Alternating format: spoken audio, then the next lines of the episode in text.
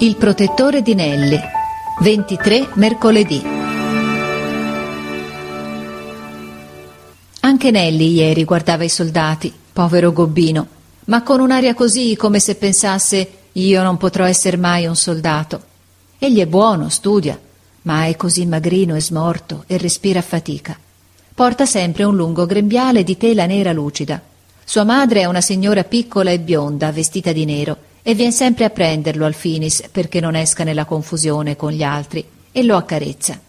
I primi giorni, perché ha quella disgrazia d'esser gobbo, molti ragazzi lo beffavano e gli picchiavano sulla schiena con gli zaini, ma egli non si rivoltava mai e non diceva mai nulla a sua madre, per non darle quel dolore di sapere che suo figlio era lo zimbello dei compagni. Lo schernivano ed egli piangeva e taceva, appoggiando la fronte sul banco. Ma una mattina saltò su Garrone e disse Il primo che tocca Nelli gli do uno scapaccione che gli faccio far tre giravolte. Franti non gli badò. Lo scapaccione partì, l'amico fece le tre giravolte e dopo d'allora nessuno toccò più Nelli.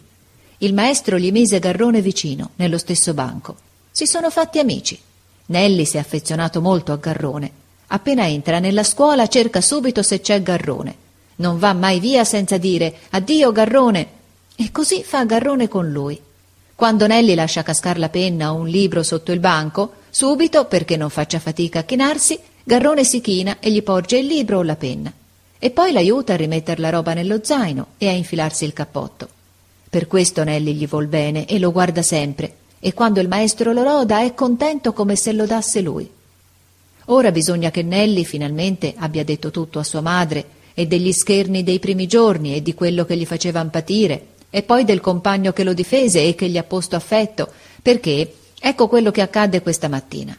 Il maestro mi mandò a portare al direttore il programma della lezione mezz'ora prima del finis. Ed io ero nell'ufficio quando entrò una signora bionda e vestita di nero, la mamma di Nelli, la quale disse Signor direttore, c'è nella classe del mio figliuolo un ragazzo che si chiama Garrone? C'è, rispose il direttore. Vuole aver la bontà di farlo venire un momento qui che gli ho da dire una parola?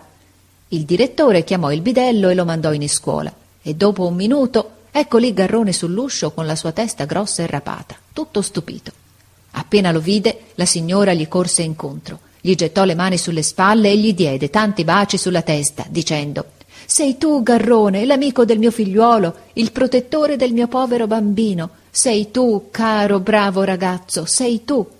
Poi frugò in furia nelle tasche e nella borsa e non trovando nulla si staccò dal collo una catenella con una crocina e la mise al collo di Garrone, sotto la cravatta, e gli disse Prendila, portala per mia memoria, caro ragazzo, per memoria della mamma di Nelli, che ti ringrazia e ti benedice.